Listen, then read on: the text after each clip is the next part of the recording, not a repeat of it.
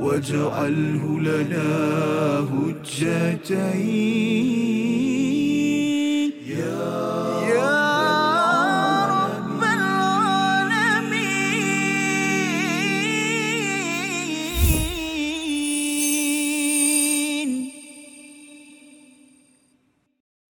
فبدل الذين ظلموا قولا غير الذي قيل لهم فأنزلنا على الذين ظلموا رجزا من السماء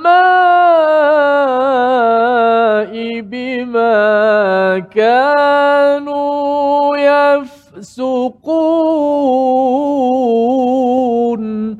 صدق الله Assalamualaikum warahmatullahi wabarakatuh. Alhamdulillah wassalatu wassalamu ala Rasulillah wa ala alihi wa man wala syada la ilaha illallah syadana Muhammadan abduhu wa rasuluh. Allahumma salli ala sayidina Muhammad wa ala alihi wa sahbihi ajma'in. Amma ba'du. Apa khabar tuan-tuan dan puan yang dirahmati Allah sekalian? Kita bertemu dalam My Quran Time, Quran Salat Infak pada hari ini untuk sama-sama kita mengulang kaji enam blok pada dua halaman pada halaman yang ke-9 hingga ke-10 dan pada hari ini kita bersama dengan tokoh panel kita pada hari ini Al-Fadil Ustaz Abdullah Bukhari. Assalamualaikum Ustaz. Waalaikumsalam warahmatullahi Ahlan wa sahlan ke My Quran Time 2.0 Ya, kasih. Ustaz ya. 2.0 dah kita. ah. 2.0 dan uh, Ustaz meng, me, mengawali kepada 1.0 dahulu kita selesai Ustaz ya.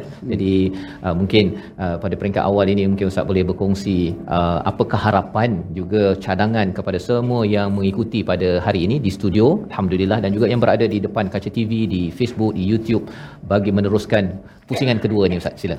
Assalamualaikum warahmatullahi Terima kasih kepada Ustaz Fazrul, Ustaz Tir. Uh, kepada para penonton peminat My Quran Time semula, uh, kita dah habis 1.0. Kemudian kita masuk 2.0 dan kita teruskan sehingga tak ada zero dah di belakang. Zero. Sehingga akhir nafas kita dengan Al-Quran insya-Allah. sama masya-Allah ya itu adalah satu perjuangan yang kita doakan pada Allah Subhanahu taala Allah izinkan ya sama ada kita sampai ke hujung 2.0 ataupun 3.0 dan sebagainya yang pastinya kita ingin memastikan hidup kita bersama al-Quran dan pada hari ini kita juga bersama al-Fadhil Ustaz Tirmizi Ali apa khabar Ustaz Baik, Alhamdulillah. Terima kasih Ustaz Fazrul. Eh. Khabar? alhamdulillah Ya, kata-kata semangat daripada Ustaz lah kita. Ya. Apa apa penting ada ulang kaji ni. betul Ha, motivasi semangat uh, dengan Al-Quran perlu kita teruskan insya-Allah. Ya, sama-sama kita pada tuan-tuan yang berada di rumah, yang berada di studio sekarang ini kita teruskan ya mengulang kaji kerana kita nak memastikan bahawa kefahaman kita itu tuntas dan mungkinlah ianya tidak sempurna tetapi ia sebagai asas untuk kita terus dipimpin jalan hidayah daripada Allah Subhanahu Wa Taala. Kita mulakan majlis kita dengan subhanakala ilmalana illa ma 'allamtana innaka antal alimul hakim. Rabbi zidni ilma. Pada halaman ke-9 hingga 10 sebentar tadi Ustaz uh, Tirmizi membacakan ayat yang ke-59 sebagai respon kepada bagaimana peristiwa yang diingatkan Allah pada ayat ke-58 tentang Nabi Musa bersama dengan bersama dengan Bani Israel diingatkan ya Nabi Musa mengingatkan pada Bani Israel untuk masuk ke dalam pintu gerbang dengan keadaan tunduk dan menyatakan hittah ya. Waqulu hittatun naghfir lakum khatayakum sama dengan Ustaz Abdullah Bukhari pada hari ini kita ingin melihat apa maksud hittah di sini dan mengapa ianya diberikan penekanan kepada Bani Israel agar mereka dapat menjadi orang yang menang dan berjaya. Terus bersama Fadil Ustaz Abdullah. Okey, terima kasih kepada Ustaz Fazrul, Ustaz Tir uh, dan sidang penonton sekalian. Assalamualaikum warahmatullahi wabarakatuh. Kita bersyukur kehadrat Allah. Kita bertemu pada uh, kali ini dan terus kepada ayat kita soalan Ustaz Fazrul berkata hittah. Hittah ni maksudnya tutup dosa-dosa kami. Atau kita kata ampunkan dosa-dosa kami. Dan kalau kita perhati ayat yang ke-58 ni, mereka Bani Israel ada satu misi yang besar misi untuk masuk ke Palestin dan kita ketahui mereka selepas bebas daripada cengkaman ataupun penjajahan Firaun untuk satu tempoh masa yang lama selepas mereka bebas Allah Taala janjikan kepada mereka uh, Baitul Maqdis atau Palestin untuk menjadi tempat tinggal mereka yang diwariskan kepada mereka katanya daripada bapa mereka itu Israel ataupun Nabi Yaqub. Cuma bila nak masuk ke sana uh, kenapa perlu dikatakan hittah hapuskan dosa-dosa kami? Sebab kadang-kadang musibah yang berlaku yang menimpa kita yang melambatkan proses-proses uh, perkara yang kita lakukan adalah kerana dosa-dosa kita. Jadi Allah Taala seolah-olahnya dalam ayat ini Allah Taala nak berpesan kepada Bani Israel dan kita semua bila kita melakukan satu perkara yang besar kita perlu muhasabah diri dan kita perlu bertaubat istighfar. Lepas tu sedangkan Nabi kita pun beristighfar sampai 70 kali uh, sehari. Dan uh, bila mereka diarahkan supaya berkata, Hittah, hapuskan dosa kami supaya dosa-dosa kami engkau ampunkan. Itu tidak menjadi halangan, penghalang kepada kami pada masuk ke uh, Baitul Maqdis ataupun Falastin yang dijanjikan. Dan menarik eh, bila saya duduk belik-belik ayat mengenai uh, kenapa perlu minta pengampunan sebelum masuk. Dan para ulama tafsir setengahnya mengaitkan dengan ayat surah Idza Ja'a Nasrullah. Kenapa bila uh, Idza Ja'a Nasrullah ini gambaran umum bagaimana uh, pembukaan kota Mekah memberi uh, kita kata kemenangan kepada baginda sallallahu alaihi wasallam dan dalam surah An-Nas kita bacakan dia kata fasabbih bihamdi rabbika wastaghfir maka tasbihlah dengan dengan memuji Tuhanmu dan mintalah ampun kepadanya. Dalam bahasa Nabi kita Al-Quran wastaghfir. Dalam bahasa Bani Israel di sini hittah. Jadi kita kata kedua-duanya memainkan peranan. Ringkasnya kalau boleh saya simpulkan. Kadang-kadang dosa kita menghalang kelancaran proses apa kita nak lakukan. Lalu kita berdoa kepada Allah Ta'ala. Kita bersihkan dosa kita terlebih dahulu. Minta ampunan. Mudah-mudahan proses itu akan lancar. Itulah juga yang diberi panduan Allah kepada Bani Israel. Dan juga kepada Nabi kita. Dan sudah pasti kita semua. Allah ya itu adalah uh, penerangan bagaimana uh, perkataan hittah pada ayat yang ke-58 itu adalah satu perkataan mohon keampunan Ustaz ya. Dan ia adalah satu yang amat relevan kepada kita untuk menuju kemenangan kejayaan bukannya dengan strategi dengan uh, kudrat daripada kita ilmu daripada kita. Tetapi sebenarnya kita makin lagi memohon ilmu kudrat daripada Allah Subhanahu Wa Taala itu yang kita belajar daripada solat istikharah dengan kita memohon keampunan.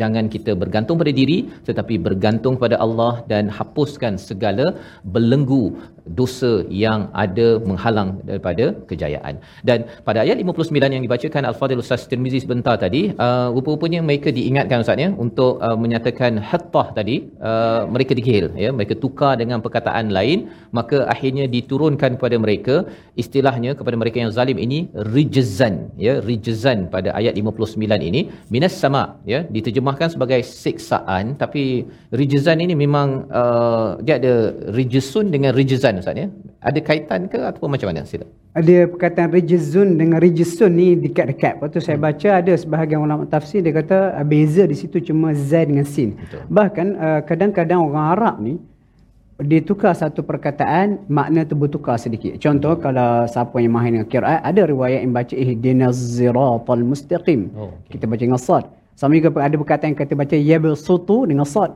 hmm. dan maksud pun yabsutu hampir sama yeah. dibeza sikit macam Fatihah pun ada ihdinas sirat dengan sin ada baca dengan ihdinas sirat hmm. jadi seolah-olah perkataan rijzun ni uh, dia sama-sama negatif rijzun kita kata bencana Rijisun kotoran. Lepas tu hmm. sebahagian ulama tafsir bila mereka nak mentafsirkan perkataan rijisun di sini, dia mengambil kira juga perkataan rijisun. Masuk hmm. kotoran. Kalau kita kata rijizan minas sama ni bencana perlangit, uh, saya duk rujuk uh, uh, kebanyakan tafsir, para ulama mengatakan uh, mereka ditimpa penyakit ta'un. Penyakit ta'un berikutan degilnya mereka dan ta'un tu ataupun sebarang penyakit atau bencana yang berlaku biasanya berasal berpunca daripada kotoran. Contoh kalau tak jaga kebersihan, senang penyakit datang. Dan berkata rijisun itu uh, secara zahir, literalnya membawa masuk kotoran. kotoran. Ataupun secara makna yang kiasan, apa rijisun memasuk kotoran jiwa, kotoran hati yang menolak. Cuma ayat ni, ni uh, isu besar yang perlu kita perhatikan uh, bukan sekadar rijisun, yang besar perlu kita perhatikan adalah kebiadaban Bani Israel menukar. Menukar. Ada kata tukar perkataan. Allah suruh pakai hittah tetapi sebab ini mereka tukar perkataan lain mengharapkan supaya uh, tanah Palestin semakin subur. Dan perkataan tukar uh, menukar sesuatu yang telah diberikan Allah kepada kita dengan perkataan-perkataan lain tukar syariat dan sebagainya ini adalah satu perkara yang berat. Sebab kalau tak berat benda ini takkan Allah Taala ancam dengan bencana daripada langit. Mm-hmm. Lepas tu uh, uh, saya ingat uh, ada sebuah hadis. Doa ni doa Nabi bacakan sebelum tidur. Nabi ajar para sahabat dia. Sebelum kamu tidur baca doa ini dan insya-Allah kalau kamu meninggal dunia kamu meninggal di atas fitrah. Panjang doa tu di hujungnya di hujungnya Nabi ajar Dia berkata amantu bi kitabika alladhi anzalta aku beriman dengan kitabmu yang engkau turunkan wa bi nabiyyika alladhi arsalta dan dengan nabimu yang engkau utus. Lalu sahabat tadi ulang. Dia ulang doa tu bahagian ujung tu dia modify sikit. Hmm. Sepatutnya wa bi nabiyyika alladhi arsalta dan aku beriman dengan nabimu yang engkau utuskan. Sahabat tadi dia modify sikit dia kata apa? Wa bi nabiyyika wa rasulika dia tambah rasul. Kalau kita fikir secara logik Nabi dan Rasul benar. Kedua-duanya ada pada Nabi kita sallallahu alaihi wasallam. Ya. Dan ketika itu bila sahabat tambah rasulik, Nabi tegur. Nabi kata cukup wabi nabiyyika. Lalu hadis itu dibincangkan panjang lebar dan dikaitkan dengan ayat ini. Kadang-kadang setengah perkataan yang diajar oleh Nabi, diajar oleh Allah, diarahkan oleh Allah dan juga Nabi, kita jangan tukar. Jangan tukar. Jangan tukar. Sebab lafaz itu kadang-kadang dia ada keberkatan tersendiri, dia ada makna tersendiri yang mana kalau kita tukar, kita akan boleh mengubah keberkatan dia, makna tu mungkin boleh bertukar. Jadi ini pengajaran penting yang kita boleh ambil. Bani Israel, Allah Ta'ala suruh pakai hittah, ampunkan dosa kami sebalik mereka tukar dengan perkataan lain yang lebih berbentuk material, menunjuk, menunjukkan mereka ni gilakan dunia. Kerana kesilapan itu, mereka telah ditimpakan bencana. InsyaAllah. Jadi kita perlu berhati-hati. Itu kita pesanan daripada ayat 59 itu uh, kita perlu berhati-hati dengan apa yang diperintahkan oleh Allah Subhanahu Wa Taala dan jangan tukar Ustaz ya. Jangan tukar, jangan tambah, jangan tolak ya. Kerana ada keberkatan dan bercakap tentang keberkatan ini sudah tentunya Allah yang menurunkan keberkatan bukan perkataan manusia Ustaz ya. Bila tambah-tambah ya rasa-rasa macam lebih syahdu kadang-kadang kan. Tetapi uh, syahdu di peringkat manusia dan barakah daripada Allah itu dua perkara yang yang berbeza dan kita perlu menjaga disiplin ini agar tidak berulang. Dia Bani Israel ni kira orang beriman zaman Nabi Musa lah Ustaz ya. Pasal dulu saya faham Bani Israel ni ni memang musuh kita ni kan. Rupa-rupanya dia adalah umat Nabi Musa yang dididik penuh dengan pelbagai cabaran dan ianya pelajaran untuk sama-sama kita ambil perhatian. Kita ingin meneruskan lagi uh, perbincangan kita namun kita ingin berehat dahulu untuk sama-sama selepas ini kita melihat kepada ayat 60 di mana Nabi Musa minta hujan ya minta air lah. Minta air kerana mereka berlega-lega. Ustaz tak menang pun pasal bab isu mereka uh, buat perangai tadi itu tak menang. Ketika berlega-lega tersebut sebelum masuk ke Palestin mereka minta air dan disentuh ya diletakkan uh, tongkat Nabi Musa alaihissalam terpecah menjadi ataupun terhasil 12 mata air. Apakah pelajaran daripada peristiwa ini adakah sekadar untuk kita rasa kagum pada Nabi Musa ataupun kagum pada Allah ataupun ianya pelajaran untuk kita pada tahun mendatang ini. Kita berehat sebentar kembali semula dalam My Quran Time. Quran Salat Infaq insya-Allah. واجعله لنا هجتين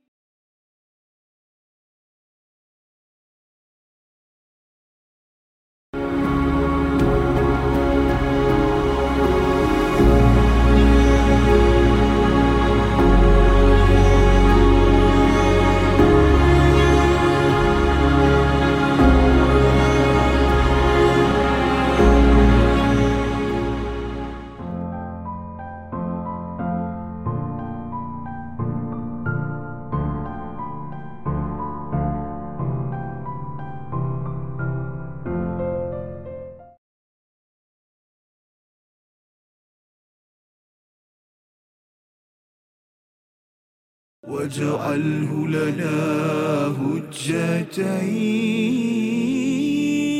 يا يا رب العالمين.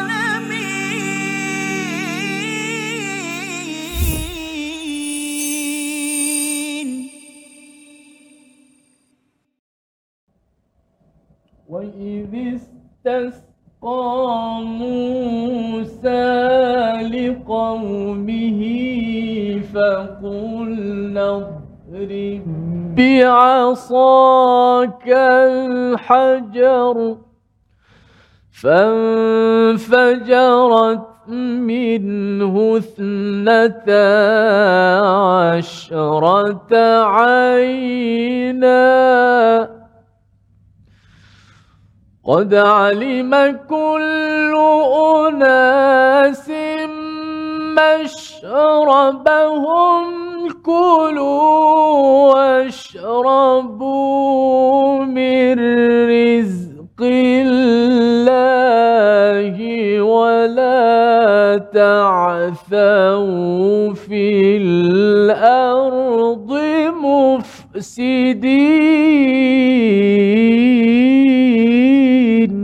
صدق الله العظيم. Kembali kita dalam My Quran Time Quran Solat Infak pada hari ini untuk sama-sama kita meneruskan ayat yang ke-60 yang dibacakan oleh Al-Fadhil Ustaz Tirmizi Ali sebentar tadi untuk sama-sama kita mengulang kaji apakah pelajaran banyak Allah mengingatkan kepada kita peristiwa Bani Israel dengan perkataan wa'il id wa idistasqa Musa sebagaimana dalam ayat yang ke-60 sebentar tadi.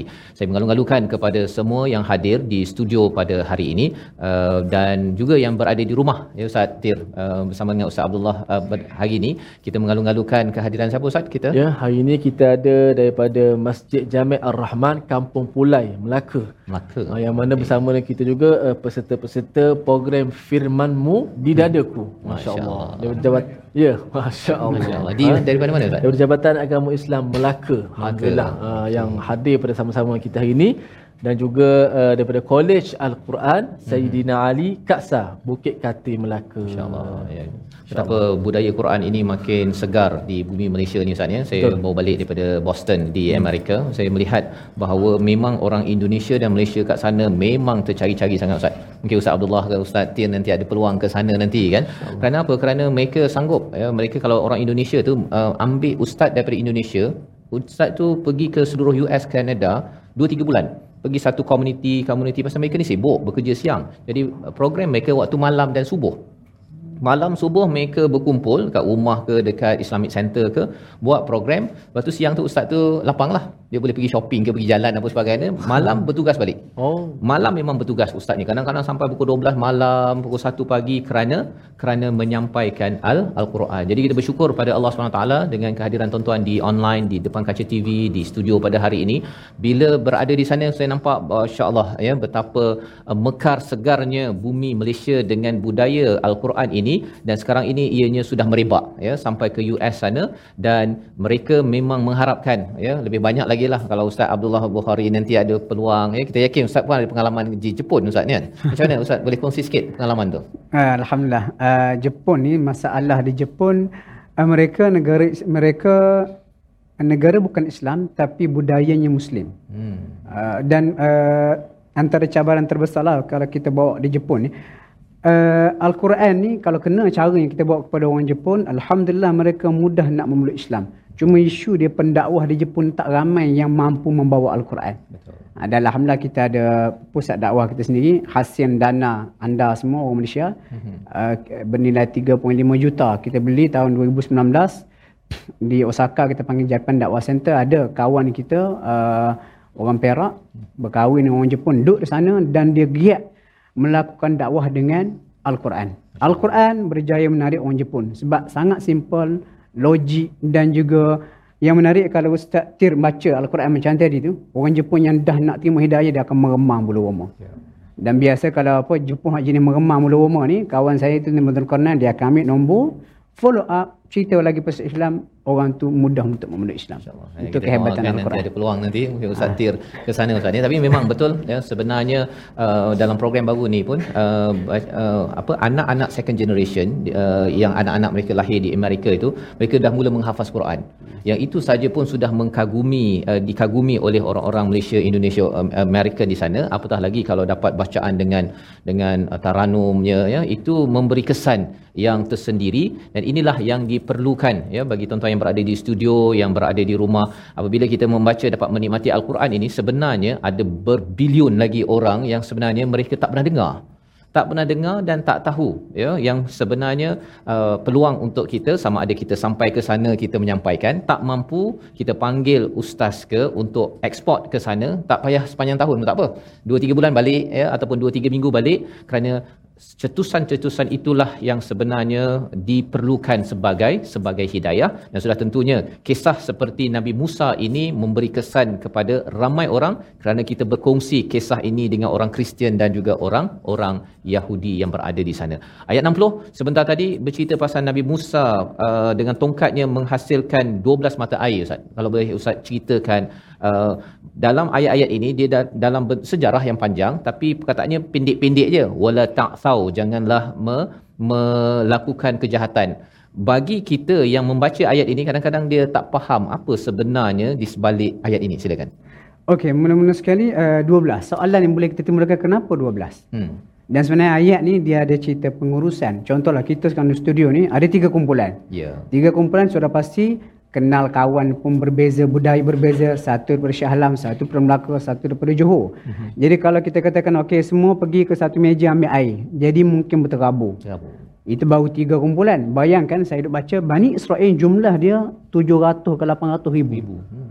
Ramai. Jadi kalau sekiranya mereka perlukan air ketika berputar di padang pasir itu, mereka minta air, Nabi Musa ketuk, ah, ketuk batu, lalu terpancar. Satu sahaja mata air, jawab dia berterabur lah pakat berebut. Hmm. Jadi antara hikmah kenapa 12 mata air, dia Allah Ta'ala buat untuk uh, pengurusan untuk menguruskan 12 suku Bani Israel. Sebab Nabi Musa dengan Nabi dengan Nabi Yaakob dah uh, jauh ratusan tahun dan kenapa dipanggil Bani Israel? Bani adalah plural kata jamak kepada Ibnun. Ibnu. Jadi Bani anak-anak Israel kepada Israel. Israel ni rupanya dalam bahasa mereka dua rangkam. Isr hamba il Allah, Abdullah. Jadi Israel itu gelaran pada Nabi Yaakob. Nabi Yaakob ni ada 12 orang anak.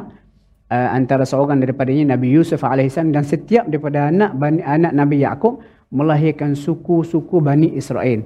Jadi untuk memudahkan pengurusan bila Nabi Musa ketuk batu terpancar 12 mata air seolah-olah Nabi Musa kata okey ah Jawa ambil sana, Banjar sana, Bugis sini, ah Melayu Kelantan belah sana. Jadi lebih mudah dia pengurusan. tak apa go apa istilahnya Ah. tak gocok tak tak tak gacor. Tak tarik rambut lah. Ah, tarik Ah. rambut. Itu secara tak langsung ayat ni menceritakan mengenai bagaimana pengurusan. Bahkan uh, cerita mengenai apa mengenai 12 suku ni memang Allah Taala sebut dalam surah Al-Maidah. Insya-Allah kita akan sampai surah tu surah Al-Maidah surah yang kelima ayat 12 Allah Taala sebut di diutus ataupun di dilantik daripada suku-suku Bani Israel nakib-nakib mereka ketua-ketua mereka untuk memudahkan pengurusan. Ya. Contoh Nabi Musa kalau kita baca nanti bila dia nak masuk ke Palestin dia tak terus masuk. Secara pengurusan dia hantar ketua suku yang 12 ini hmm. pergi buat risikan, tengok keadaan. Hmm. Dan cerita mereka balik semula daripada 12, 10 sepakat kami tak nak masuk. Dia orang kuat sangat Ha. Itulah maksud daripada 12 tu kenapa? Masya Allah ya. Jadi itu adalah pelajaran untuk kita melihat kalau dalam ayat ini kita nampak 12 sahaja tapi di sebaliknya ada ilmu Ustaz ya. Ilmu yeah. pengurusan. Kita tak bercakap lagi tentang bagaimana pula jarak uh, peng, uh, perkara tersebut mungkin detailnya tetapi yang pastinya ialah kita tahu bahawa Nabi Musa uh, ketika berdakwah dan Allah bantu dengan pengurusan yang baik sehingga kan ianya menjadi satu uh, kaedah yang penting dalam kita melaksanakan kerja. Cuma di hujung itu Allah nyatakan wala ta'thaw fil ardi mufsidin. Janganlah kamu melakukan kejahatan di muka bumi uh, kam- uh, kamu membuat kerosakan. Apa maksud ta'thaw dekat sini Ustaz? Uh, kita kata me- melakukan sebenarnya perkataan wala ta'asaw ni berulang kali disebut. Hmm. dan biasa dalam surah-surah lain teguran Allah Taala berikan. Contohnya Nabi apa? Nabi Hud alaihi salam uh, Nabi Saleh alaihi salam bila mereka berdua menegur kaum mereka ada perkataan wala ta'asaw fil ardi mufsidin dan hikmahnya kenapa biasanya kalau tengok pada ayat ni air ni keperluan asasi dan bila dah ada keperluan asasi hidup dah selesa tamadun semakin berkembang makin kuat dia ada kecenderungan untuk menunjukkan kekuatan. hmm Macam kaum Ad. Mereka memang dikurniakan Allah empire besar, fizikal yang tinggi kuat. Dan bila mereka dah kuat, dia dia rasa tak mau dah main bola di padang-padang biasa ni. Nak pergi kepada padang inter, eh, padang yang lebih besar. Dan bila pergi semakin besar semakin besar dia rasa besar kepala dan dia rasa dia hebat, dia ada kecenderungan untuk menindas orang lain. Dan Bani Israel seolah-olahnya bila Allah Taala bebaskan mereka daripada Firaun. Lepas tu Allah Ta'ala berikan nikmat kepada mereka. Contoh air dapat dengan mudah. Dan Allah Ta'ala seolah dah tahu dah. Satu hari nanti Bani Israel kalau tidak digur daripada awal. Mereka ada kecenderungan untuk melakukan kerosakan di muka bumi. Melanggar arahan Allah. Jadi sebelum perkara itu berlaku. Dah dipesan siap-siap. Dan pesanan ini kadang-kadang contoh kalau kita pesan. 10 orang dengar. Mungkin bukan semua ambil. Tapi sekurang-kurangnya ada yang ambil. Ya. Daripada tidak diberi penerangan langsung ataupun amaran langsung. InsyaAllah ya. Jadi itu adalah uh, pelajaran penting uh, Allah mengingatkan lebih awal Ustaz ya. Hmm. Pasal uh, kita ni manusia ni dia bila dah mula senang saja tu hmm. dia mula dah nak kawal teritori kawasan dia dan dia tidak mahu memberi ruang kepada orang lain berkongsi rezeki yang diberikan Allah Subhanahu Wa Taala dan mula melakukan kerosakan demi kerosakan. Dan ini pelajaran untuk kita bersama dan diikuti pada ayat yang ke-61 satu ayat yang panjang cerita pasal makanan ni ustaz ya. Ya, pasal makanan uh, Bani Israel ni minta kata tukarkanlah kami dengan bawang lah apa sebagainya berbanding dengan mana wasalwa. Uh, sebenarnya apa-apa kepentingan ayat yang ke-61 sebelum kita meneruskan ayat yang berikut? Ini, ini sebenarnya kepentingan syukur. Syukur. Ha, syukur. Sebab manusia tak pernah puas. Kalau nak kira bawang, kacang adas dan bawang putih, bawang merah yang mereka minta ni gradenya lebih rendah berbanding al-manna salwa. Dalam sejarah dunia kalau saya katakan tak ada bangsa, tak ada pihak yang pernah mendapat manna salwa Allah Taala kurniakan kepada mereka. Itu pun kurniakan kepada mereka ketika mereka degil dan cerita manna salwa diberikan kepada mereka ni ketika mereka mengambil keputusan tak mau masuk ke Palestin, mereka berpusing di padang pasir itu. Berpusing di padang pasir itu, mereka perlu akan makanan. Kalau kita boleh tengok ayat sebelum eh, ayat yang ke-50 uh, 57 tu. Allah kata wadallalna alaikumul ghamam. Kaum kamu dinaungi oleh awan, diturunkan kepada kamu manna macam sejenis manisan, salwa macam burung, ala-ala burung puyuh. Itu gerik makanan yang tertinggi. Tiba-tiba dah dapat gerik tertinggi, tak mau dia gerik tertinggi, nak pada gerik yang rendah. Umpama kalau kita boleh bagi contoh, uh, setengah orang lelaki ataupun suami-suami dah ada dah isteri yang halal. Tetapi nak juga cari girlfriend-girlfriend lain. Nak yang lebih rendah, yang kita kata yang haram, yang gerik yang lebih rendah yang boleh mengundang dosa. Tidak ada rasa syukur. Sepatutnya syukur dengan kurniaan Allah, isteri dan sebagainya yang sah. Sama juga Bani Israel dah diberikan manna wa salwa, makanan gerik tinggi. Tiba-tiba mereka nak rendah. Sebab tu, kalau perhati pada ayat ni, Nabi Musa tempelak mereka. Dia kata atastabdiruna alladhi huwa adna billadhi huwa khair. Adakah kamu nak ganti hak lebih baik dengan sesuatu yang lebih rendah? Cubalah kamu bersyukur dan pengajaran pada kita syukur itu penting dengan apa yang kita ada.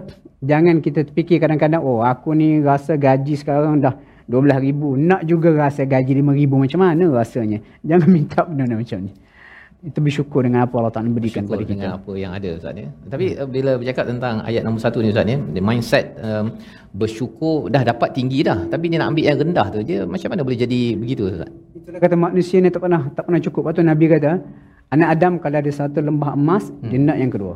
Hmm. Nak dia ada yang ketiga dia nak yang keempat. Pasal anak Adam Nabi kata dia kata hartaku hartaku tapi sebenarnya Nabi kata harta anak Adam ni hak dalam toilet tu. Itu confirm makan dah keluar kita punya. Ha, lain pada tu tak tentu lagi. Contoh makanan di tangan, kita nak suap ke mulut, tiba-tiba disambar burung. Hmm, habis. Ataupun kita dah makan, masuk sedap. Tiba-tiba makanan tu kotor, muntah balik. Maksudnya syukur tu penting. InsyaAllah. Ya, jadi itu pelajaran untuk sama-sama kita ambil daripada ayat 61. Kita berehat sebentar. My Quran Time. Quran, Salat, Infaq. InsyaAllah. واجعله لنا هجتين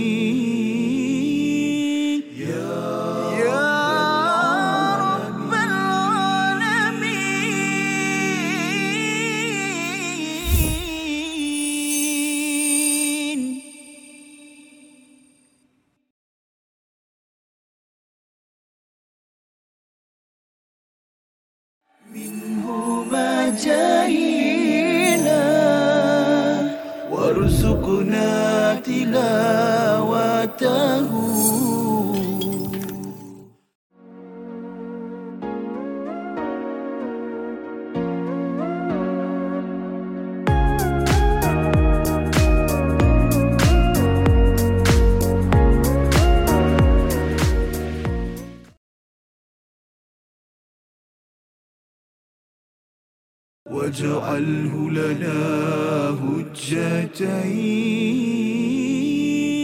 يا رب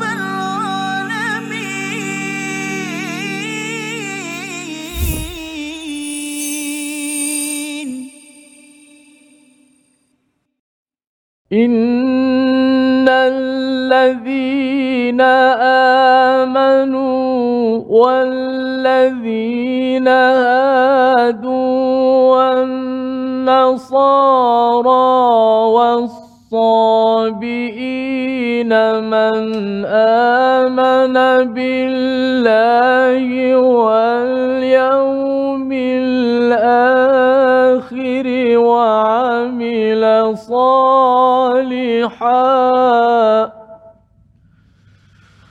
وعمل صالحا فلهم أجرهم عند ربهم ولا خوف عليهم ولا هم يحزنون. صدق الله Bismillahirrahmanirrahim. Kembali kita dalam My Quran Time, Quran Salat Infak pada hari ini. Kita mengulang kaji halaman yang ke-9 dan ke-10. Dan ayat yang dibacakan sebentar tadi adalah ayat 62 yang menjadi ayat kontroversi bagi mereka yang mungkin tidak mengikut kepada disiplin dalam memahami ayat ini. Terjemahannya, sesungguhnya orang-orang yang beriman, orang-orang Yahudi, orang-orang Nasrani dan orang-orang Sabi'in, Sabi'in, sesiapa sahaja di kalangan mereka yang beriman kepada Allah dan hari akhirat dan melakukan kebajikan, mereka akan mendapat pahala daripada Tuhannya, tidak ada rasa takut pada mereka dan mereka tidak bersedih hati. Ayat ini Ustaz ya sebenarnya popular lah di kalangan mereka yang bercakap tentang uh, interfaith dialogue ya ataupun yang membawakan idea uh, pluralism ya. Yeah. uh, bukan plural pluralism. Beza tu kan? Plural ni banyak agama. Tapi pluralism menyatakan bahawa agama ni sama saja. Pasal ayat 62 dinyatakan kalaulah pelbagai agama ni beriman pada Allah hari akhir dan beramal soleh uh, masuk syurga juga. Komentar daripada Ustaz. Okey, uh, ada beberapa pelapis untuk memahami ayat ini. Yang pertama sekali, kita kena ingat Al-Quran ni bila disebut iman dia mesti berganding dengan amal soleh. Ya. Kalau kita tengok innal ladzina amanu wa tuhujung wa amila salihat. Mula-mula sekali kita kena tengok dif, kita definisi iman yang dibawa oleh Al-Quran, Al-Quran itu dibawa oleh Nabi kita. Iman itu sesuatu yang diikrarkan dalam hati, diterjemahkan pada perbuatan. Dan uh, iman itu dia mesti berganding dengan Islam dan juga ihsan. Hadis yang popular lah. Mm-hmm. Tiga cabang tu Islam, iman, ihsan. Jibril datang dalam jemaah lelaki bertanya kepada Nabi. Dan begitu sebut Islam, Islam tu adalah serah, serah diri kepada Allah. Allah hantar Nabi, Allah hantar beri Al-Quran kepada kepada kita, kepada Nabi kita dan sampaikan kepada kita. Bila kita dapat Al-Quran, kita serah diri kita kepada Islam mengikut apa yang dibawa oleh Nabi kita. Jadi kalau kita nak pakai ayat ni kita kata semua agama sama belaka. Yang penting mereka beriman pada Allah dan juga hari akhirat. Jadi kita kata di mana kita nak letak Nabi kita yang membawa syariat ini, ayat ini. Itu mm-hmm. yang pertama. Yeah. Yang kedua, ayat ni untuk lebih adil, kita jangan baca cuma ayat 62. Lepas ayat Al-Quran ni, kalau tuan-tuan dapat contoh kata ayat sekian, untuk sekian untuk lebih beradab dengan Al-Quran, kita jangan baca cuma ayat tu. Ya, kita kena tengok ayat sebelum hmm. dengan melihat konteks dia. Ayat ni kalau baca dalam tafsir dia kata apa? Tengok terjemahan dia. Dia kata innal ladina amanu dan orang yang beriman sebelum kebangkitan Nabi kita sallallahu alaihi wasallam. Masuk orang-orang sebelum Nabi kita dibangkitkan ni ada ramai. Contohnya Waraqah bin Naufal. Zaid bin Amr bin Nufai, Abdullah bin Salam, Salman Al-Farisi. Mereka ini beriman kepada agama Yahudi, beriman kepada agama Nasrani, beriman kepada agama Hanif yang dibawa oleh nabi-nabi sebelum ni, sebelum kedatangan Nabi Muhammad.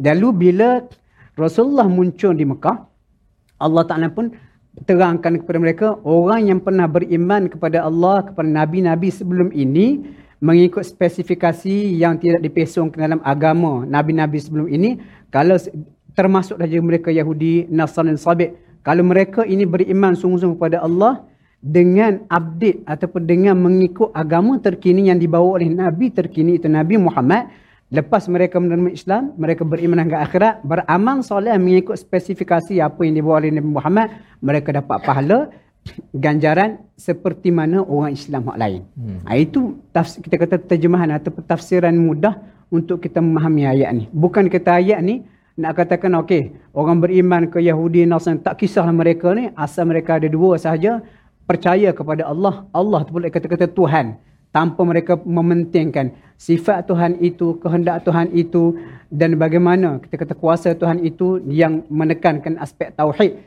Dia tidak bersekutu, tidak ada sekutu dengan benda-benda lain. Kalau kita uh, tidak faham seperti maksud sebenarnya beriman pada Allah dan juga hari akhirat, kita tak boleh mendabik dada mengatakan uh, semua tak kisah boleh masuk syurga janji beriman pada Allah, percaya ada Tuhan hmm. dan juga percaya ada hari pembalasan. Dia, dia terlalu kita kata terlalu cetek. Cetek. Kalau kita nak katakan macam tu. Sedangkan kalau betul awak beriman pada Allah Taala, awak Kristian awak tidak akan mengatakan Isa anak Tuhan. Hmm. Ha, itu konteks sebenarnya ayat ni.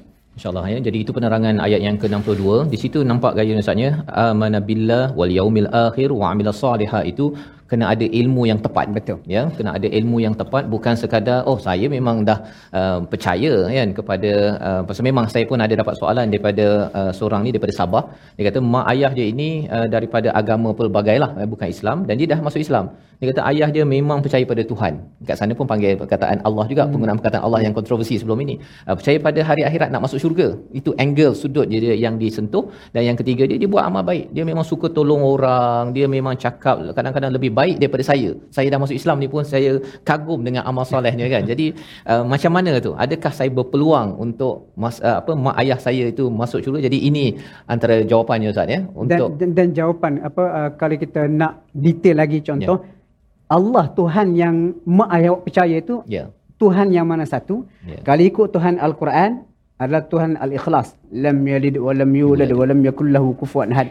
Allahus samad. Hmm. Ahad. Jadi kalau dia kata Tuhan, sekadar Tuhan, Lord, God, boleh jadi Tuhan itu uh, kita kata dalam pandangan Tuhan yang mempunyai anak. Mm-hmm. Jadi itu tidak valid. Sebab kalau awak nak pakai ayat ni sebagai hujah kononnya, oh ayah saya beriman pada Tuhan, hari pembalasan, buat baik, boleh ke syurga. Uh, tak betul. Sebab apa awak kena mengikut makna yang sepatutnya disampaikan oleh Al-Quran. Tak boleh ambil Al-Quran kita pun tunggang untuk selera kita. Untuk selera kita. Ya. Jadi itu uh, perhatian kepada uh, semua di kalangan kita untuk kita terus ya mendalami isi kandungan Al-Quran kerana ini sudah tentunya kalam daripada Allah. Uh, kalau percaya betul-betul pada Allah ini perlulah percaya pada apa yang Allah sampaikan dan kita berfikir jauh sampai ke hari akhirat ya bukan sekadar uh, kita percaya nak masuk syurga Ustaz ya tapi dia punya persediaannya itu ataupun dia punya apa tafsirannya itu dilonggarkan uh, seperti mudah sangat untuk untuk ke syurga tanpa mengikut specification. Kalau di dunia ni pun Ustaz ya? Kalau nak dapat anugerah tertentu pun dia kena belajar sungguh-sungguh dapat uh, apa uh, dean's list kan? Anugerah dekan apatah lagi kalau kita nak mendapat anugerah daripada Allah bila sampai di di akhirat nanti. Jadi ini pelajaran yang penting agar kita jangan uh, istilahnya keliru Ustaz ya? Keliru dalam berinteraksi dengan ayat-ayat al al-Quran baik. Kita bergerak kepada ayat yang seterusnya. Ayat yang ke 63 ya. Ayat 63 kita baca bersama-sama. Bersama tuan-tuan yang berada di studio mungkin ustaz uh, Tir nak memimpin bacaan bersama uh, yang berada di studio. Ayat 63 satu lagi peristiwa yang Allah ingatkan tentang kisah Bani Israel. Pelajaran untuk kita ambil sekali lagi pada hari ini. Bersama ustaz Tir. Baik, terima kasih kepada Ustaz Fazrul, uh, tetamu kita, Fadil Ustaz uh, Abdullah Bukhari dan uh, penonton-penonton kita di rumah dan juga di studio. Jom sama-sama untuk ayat yang 63 lebih kurang ada dekat-dekat dua baris ni. Kita baca sama-sama. Saya hanya saya baca satu potongan kemudian diikut oleh semualah sahabat-sahabat di studio dan juga di rumah sudah pastilah kita bersama dengan mushaf al-Quran masing-masing ayat 63. Jom kita gemakan al-Quran. أعوذ بالله من الشيطان الرجيم Satu, dua, mula.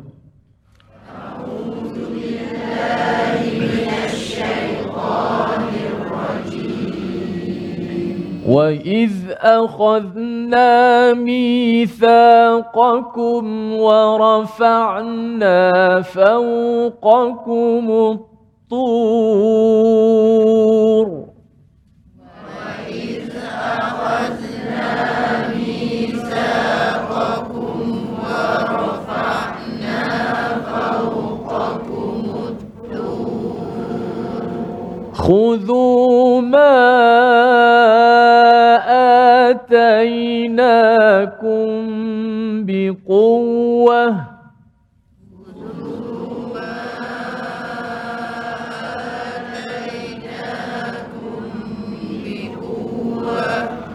واذكروا واذكروا ما فيه لعلكم تتقون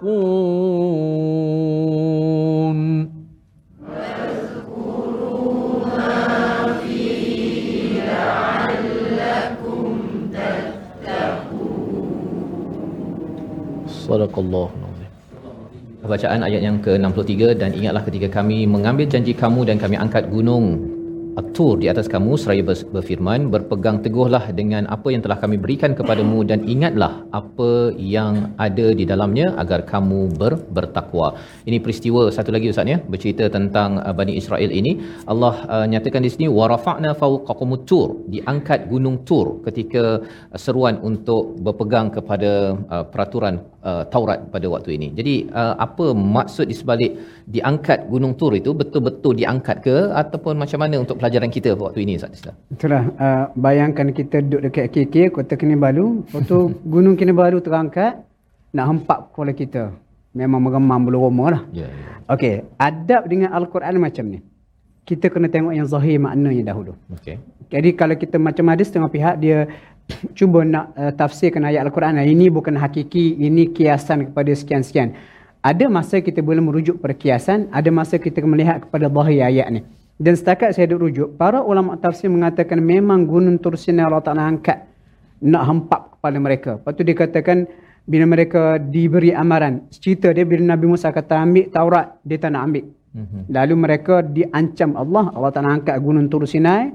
Dia kata ka'annahu dhullah dalam surah apa surah Al-A'raf surah yang ketujuh ayat 171 seperti payung nak hempap kepala mereka. Mereka pun sujud dalam keadaan pipi kiri belah sini, satu lagi tengok belah sana. Oh. Kok-kok jatuh sungguh. Takut jatuh. Ha, jatuh sungguh. Maksudnya mereka buat tu bukan dengan kerelaan hati. Jadi soalan dia adakah gunung ini benar-benar diangkat, nak dihempap? Kalau tengok secara zahir ayat, memang itulah yang berlaku. Mhm. Maksud mereka Allah Ta'ala boleh angkat gunung tu. Lepas tu orang pun soalkan, logik ke tidak sebuah gunung yang begitu besar, boleh diangkat nak dihempap, lalu boleh tergantung di udara. Sebelum mereka dihempap, lepas tu mereka dah sedia untuk menerima, lalu gunung itu dikembali ke tempat asalnya. Sebenarnya untuk kuasa Allah bukan benda yang pelik. Lepas tu kalau kita perhati, dalam surah Al-A'raf juga, surah yang ketujuh ayat 143, gunung boleh berkecai meletup depan Nabi Musa bila Allah Ta'ala tunjukkan kebesaran dia. Mm-hmm. Ini cerita akan sampailah. Cuma saya teringat satu ayat apa uh, kalau tuan-tuan ni boleh kan nak share petua Boleh, sikit. Ya betul. Ah, dia betul. eh. Uh, sebab apa uh, saya sebut nama kalau pergi Kelantan sekarang ni Timbalan Mufti Kelantan Datuk Ni Abdul Qadir dia tu uh, mudir kami semasa di Mahat dulu masa kami SPM tahun 92 dia ada beri petua dia kata petua untuk pelajar-pelajar ni uh, kalau baca buku insya-Allah buku ataupun isi buku tu susah nak dilupakan Hmm. dia kata ambil ayat surah Al-A'raf uh, kita tengok surah yang ketujuh dia kata ayat 171 cerita bagaimana gunung tu nak dihempap kepada Bani Israel. Allah kata wa idh nataqnal jabala fawqahum ka'annahu dhullah. Ingat bila kami dia kata cabut gunung nak dihempap kepada Bani Israel uh, ka'annahu dhullah seperti uh, gunung tu dia kata payung. Wa dhannu annahu waqi'un bihim. Dia kata dan mereka sangka gunung takkan jatuh kepada atas kepala mereka. Allah berkata khudu ambil. Ma atainakum biquwwah. Apa yang diberikan kepada kamu dengan kekuatan. Wadhkuru ma fih. Dan ingat apa yang ada dalam kitab Taurat itu la'allakum tattaqun. Jadi mudir kami ni dia kata apa? Dia kata ayat ni ni petua lah petua. Ayat ni kata tulis dekat buku yang kita nak baca Mhm. tulis bahagian kita kata page depan. Dan dia kata sebelum kita nak buka buku ni untuk study dia kata pelajar-pelajar agama ni pengalaman dia Al-Azhar lah. Kita baca ayat ni dia kata sampai dekat wadhkuru ma fih tu ulang banyak kali. Kali ikut asal-asal ingat apa yang berada dalam kitab Taurat wahai Bani Israel. Tapi Ya. untuk kita bila kita buka buku ni kita baca sampai dekat wadhkuru ma fih wadhkuru ma fih ingat apa dalam buku aku sekarang ni jadi insya-Allah itu ikhtiar dia kata apa kita baca dalam buku yang ada ni kita payah nak lupa insya-Allah. InsyaAllah. Ha, itu kita kata dia, kalau bab ni dalam ulumul Quran dipanggil khawasul Quran. Khawasul Quran maksudnya khasiat al-Quran. Ada perbincangan banyak lebar. InsyaAllah. Ya. Jadi itu antara uh, tips panduan yang kita boleh ambil daripada peristiwa yang dinyatakan pada ayat yang ke-64 sebentar tadi ya ataupun 63. Uh, kita berehat sebentar kembali semula dalam My Quran Time Quran Salat ينفع إن شاء الله.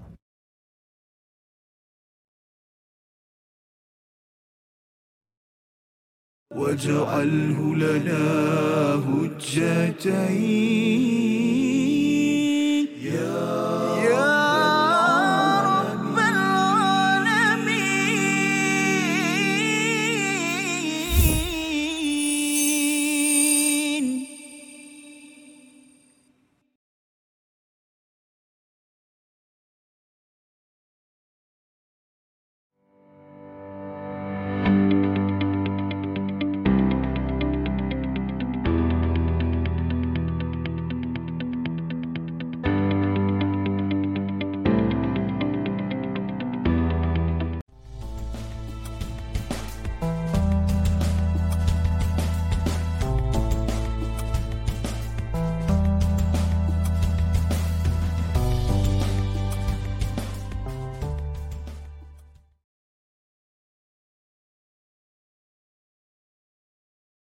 واجعله لنا هجتين. يا رب العالمين.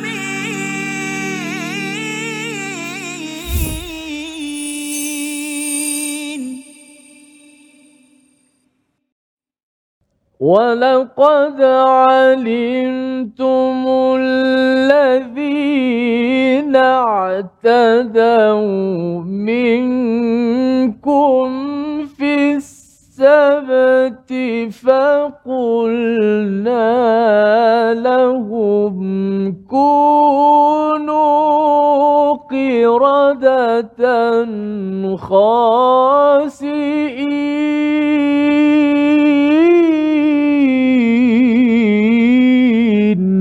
صدق الله. Surah Al-Azim kita telah bacaan ayat 65 daripada surah Al-Baqarah. Kita kembali dalam My Quran Time Quran Salat Infak untuk kita mengulang kaji halaman yang ke-9 dan halaman yang ke-10 yang sudah pun kita lewati pada pada minggu ini dan beberapa pelajaran sebentar tadi amat mencerahkan kita yang kita doa pada Allah Subhanahu Wa Taala kita tidak mengulang kesilapan-kesilapan pada Bani Israel sebagai mereka yang diseru ke arah keimanan oleh Nabi Musa dan kita sebagai umat Nabi Muhammad yang diseru oleh Nabi kita harapnya kita tidak mengulang perangai-perangai akhlak-akhlak yang tidak sewajarnya yang menghalang daripada hidayah sampai kepada kepada kita. Pada ayat yang dibacakan sebentar tadi, walaqad alimtumul ladina tadaw minkum fis sabt iaitu pada ayat 65 dan sesungguhnya kamu telah mengetahui orang yang melakukan pelanggaran di antara kamu pada hari Sabat, hari Sabtu, lalu kami katakan pada mereka jadilah kamu kera yang hina. Bersama Al-Fadhil Ustaz Abdullah Bukhari untuk menjelaskan peristiwa Sabat Ustaz ya.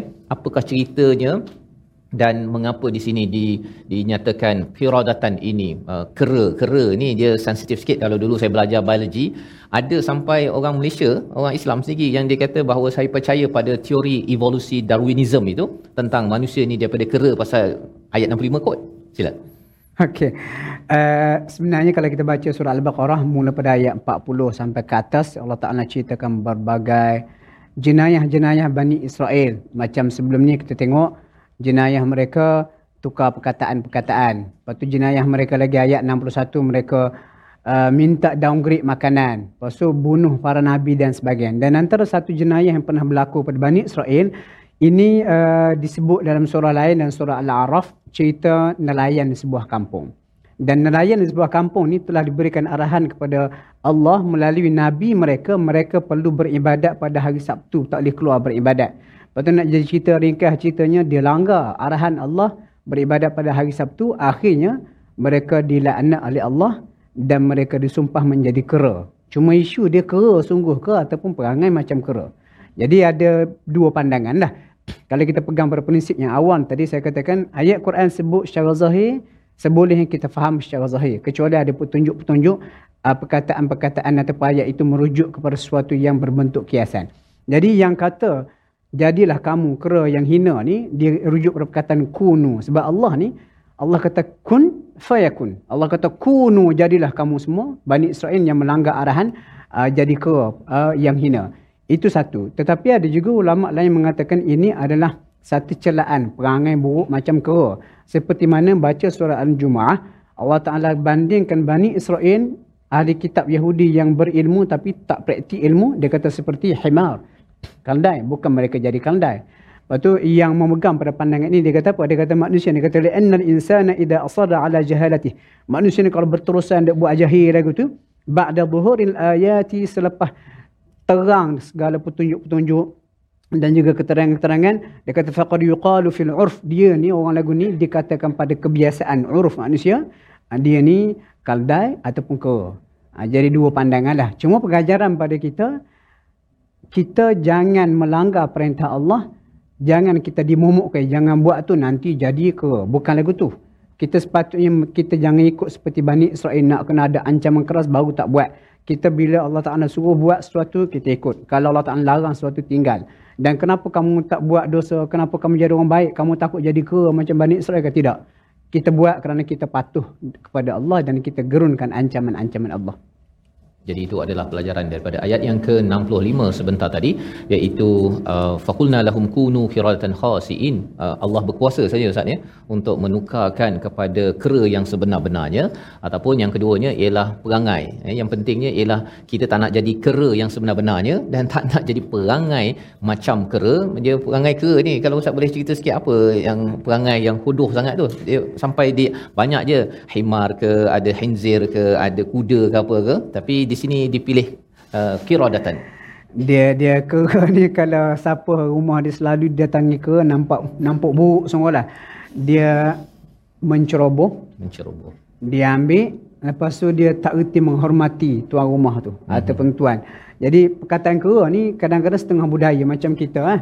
Budaya kita kalau kita nak marah kat orang kita sebut dengan apa kita kata khinzir. Hmm. Tapi setengah budaya lain lain pula. Hmm. Jadi uh, dan kalau kalau boleh saya katakan perkataan kera ni dia covers ataupun dia boleh kita kata diguna pakai dalam budaya berbeza. Contoh kita pergi ke Mesir sebut kera satu perkataan yang hina. Yeah. Kita datang ke Malaysia kera. Jadi Allah Taala pilih haiwan-haiwan tertentu. Macam contoh saya teringat hadis uh, di akhirat kelak hadis Sahih Bukhari bagaimana Azar ayahnya Nabi Ibrahim, Ibrahim. Uh-huh. Allah Taala tukar menjadi dubuk. Dubuk. Dubuk. Hmm. Dia datang jumpa Nabi Ibrahim, dia kata, Ibrahim tolong aku. Lepas tu Nabi Ibrahim kata, bukankah aku dah cakap, mu kena ikut cakap aku. Semasa di dunia dahulu, lepas tu kata ya dia, sekarang aku dengar cakap kamu. Lepas tu Nabi Ibrahim pun berdoa, Ya Allah, dia kata, Wa'atani Allah tukhzini yauma yauma yama'atun. Kamu janjikan kamu tidak akan hina aku. Hari ini kehinaan yang paling besar, ayah aku ni nak kena neraka. Allah kata, aku haramkan syurga kepada orang kafir. Tengah duk merayu, Allah tak nampu tukar ayah Nabi Ibrahim menjadi dubuk. Lepas tu ulama ulama hadis bincang kenapa dubuk? Rupanya ada signifikan tertentu. Hmm. Dubuk ni nak kata singa, gedebel macam singa pun tidak. tidak. Nak kata gentleman setia seperti anjing pun tidak, dia duduk tengah-tengah. Dia jenis curi makanan, dia tak ada sifat kemuliaan. Hmm. Jadi sesuai lah perangai ayah dia ditukar menjadi dubuk. Dan itulah kadang-kadang pilihan Allah Taala ambil himar ke kera ke dan kalau kita kaji secara mendalam, itulah perangai yang paling sesuai nak digambarkan manusia-manusia degil seperti ini. Ha? Allah Allah. InsyaAllah. Ya. Jadi itu pelajaran untuk kita. Uh, ayat 65 ini, per, perkataan kiradatan itu sendiri. Uh, ada sifat-sifat yang perlu kita elakkan. Uh, dia menceroboh. Ustaz beritahu tadi, ya, kalau katakan banyak Israel ini yang tidak beriman, uh, mereka suka menceroboh. Ya, menceroboh kepada tanah uh, Palestin contohnya. Dia dah kawasan tu nak kongsi-kongsi je lah kan. Uh, nak duduk bersama tetapi dia rasakan mengatakan bahawa dia lebih layak dan dah dapat tu dia bukan guna elok-elok pula. Tu kan dia nak merosakkan. Dia macam kalau dia pergi ke kera dapat bunga eh, istilahnya kan dia dapat bunga tu bukan dia pergi ciumnya dia pergi jadikan minyak wangi. Bukan bukan bukan. Dia gunakan untuk dihancurkan potensi-potensi yang ada. Dan ini pelajaran penting bagi ibu ayah cikgu-cikgu. Apabila kita dah dapat dah pelbagai bunga-bunga dalam kehidupan kita ya jangan dihancurkan jangan dilunyaikan jangan di dirosakkan kerana itu adalah antara sifat uh, kiradatan kirdun ini sendiri dan lebih daripada itu Ustaz ya monyet ni dia kalau dah dapat makanan dia dah dapat dia belum habis lagi dia nak ambil makanan kawan dia pula kan ha, dia betapa tamaknya dan itu pelajaran untuk kita sama-sama sama-sama kita doa Allah jauhkan kita daripada daripada perkara ini. Jadi di ayat 66 itu Allah nyatakan faja'alnaha nakalan lima baina yadayha wa ma khalfaha wa mau'izatan lil muttaqin. Uh, nasihat kepada orang bertakwa Ustaz ya berbanding dengan istilah lil mukminin ataupun lil muslimin mengapa perkataan muttaqin diberi perhatian ayat 66 muttaqin ni dia sifat takwa ni takwanya mudah dia umpama perumpamaan yang diberikan oleh uh, seorang sahabat Nabi Ubay bin Ka'ab. Dia kata lalu ikut jalan penuh duri. Bila lalu ikut jalan penuh duri, kita bukan pejam mata lalu ikut dan. Kita akan berhati-hati. Satu, kita takut. Takut apa? Takut duri akan menyucuk kita. Cucuk kita. Dan untuk mengelakkan duri itu kena kita, kita akan jadi waspada. Mm-hmm. Jadi orang yang bertakwa, orang yang waspada dengan segala arahan Allah. Jadi kadang-kadang kenapa dibawa cerita Bani Israel mereka tukar jadi ke dan sebagainya pengajaran peringatan kepada orang yang bertakwa ni. Kalau kita betul-betul bertakwa, kita jaga, kita berhati-hati, kita tidak akan melakukan kesilapan-kesilapan ataupun melanggar arahan dalangan Allah seperti mana yang pernah disebut oleh Allah Ta'ala dalam surah ni. Maksud kita baca, kita kata apa? Jangan ulang kesilapan mereka. Jangan ulang kesilapan mereka. Moga-moga Allah pimpin kita pada hari ini dan kita berdoa kepada Allah Subhanahu Taala kita menjadi orang yang bertakwa, yang sentiasa berwaspada dan tidak mengulang kesilapan orang lepas dengan kita mengambil pelajaran daripada Dzalikal Kitabul La Raiba Fi Hudal lil Muttaqin. Kitab inilah menjadi panduan kehidupan kita. Di hari ini kita berdoa bersama Al-Fadil Ustaz Abdullah Bukhari. Silakan. Uh, doa yang saya nak baca ni uh, kalau kita baca dalam uh, kitab tafsir tafsir surah al-mukminun walaupun hadis ni dikatakan daif selepas turun surah al-mukminun ayat 1 sampai 11 nabi baca doa ni Ya. dan doa ini uh, ni adik-adik pada tahfiz lah. Doa ni saya pernah terbaca dia katakan kalau kita amalkan doa ni di samping kita jagalah murajaah Quran tu. Mm-hmm. Insya-Allah kita susah untuk lupa al-Quran. Maksudnya kita usaha dan kita tambah dengan doa. Dan ini doa yang sangat bagus. Uh, kita boleh sama-sama amalkan. Eh? Bismillahirrahmanirrahim. Alhamdulillahi Alamin. Allahumma salli wa sallim wa barik ala Muhammad wa ali Muhammad kama sallaita wa sallamta wa barakta ala Ibrahim wa ala ali Ibrahim fil alamin innaka hamidun majid. Allahumma zidna wa la tanqusna wa akrimna wa la tuhinna wa a'tina wa la tahrimna wa athirna wa la tu'thir alaina وأرضنا وارض عنا وصلى الله على محمد وعلى آله وصحبه وسلم الحمد لله رب العالمين Amin amin ya rabbal alamin. Moga-moga Allah mengkabulkan doa kita pada hari ini bersama dengan tuan-tuan yang berada di studio, yang berada di depan kaca TV di Facebook ataupun di YouTube. Terus kita ingin istiqamah bersama Al-Quran dan kita sudah pun melewati ayat ataupun halaman 9 dan 10 dan insya-Allah besok kita akan menyambung pada halaman yang ke-11 meneruskan lagi bagaimana Allah mendidik mengingatkan kepada Bani Israel juga untuk kita mengambil mengambil hidayah dan bercakap tentang perkara ini sudah tentunya kita nak memastikan ya ayat 67 kita baca sebagai sebagai penghujung agar kita jangan lupa bahawa salah satu daripada asbab nama bagi surah ini al-Baqarah muncul perkataan ini pada ayat 67 bersama Ustaz Tirmizi. Auzubillahi minasyaitanir rajim. وإذ قال موسى لقومه إن الله يأمركم أن تذبحوا بقرة قالوا أتتخذنا هزوا قال أعوذ بالله أن أكون من الجاهلين.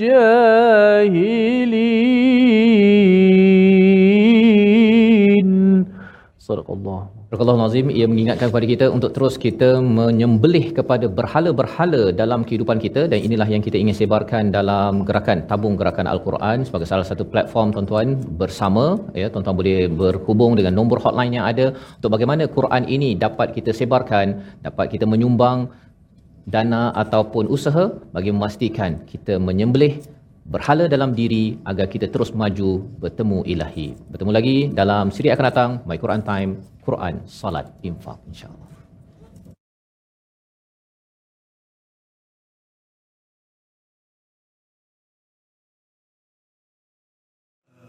آناء الليل وأطراف النهار واجعله لنا هجتين. يا, يا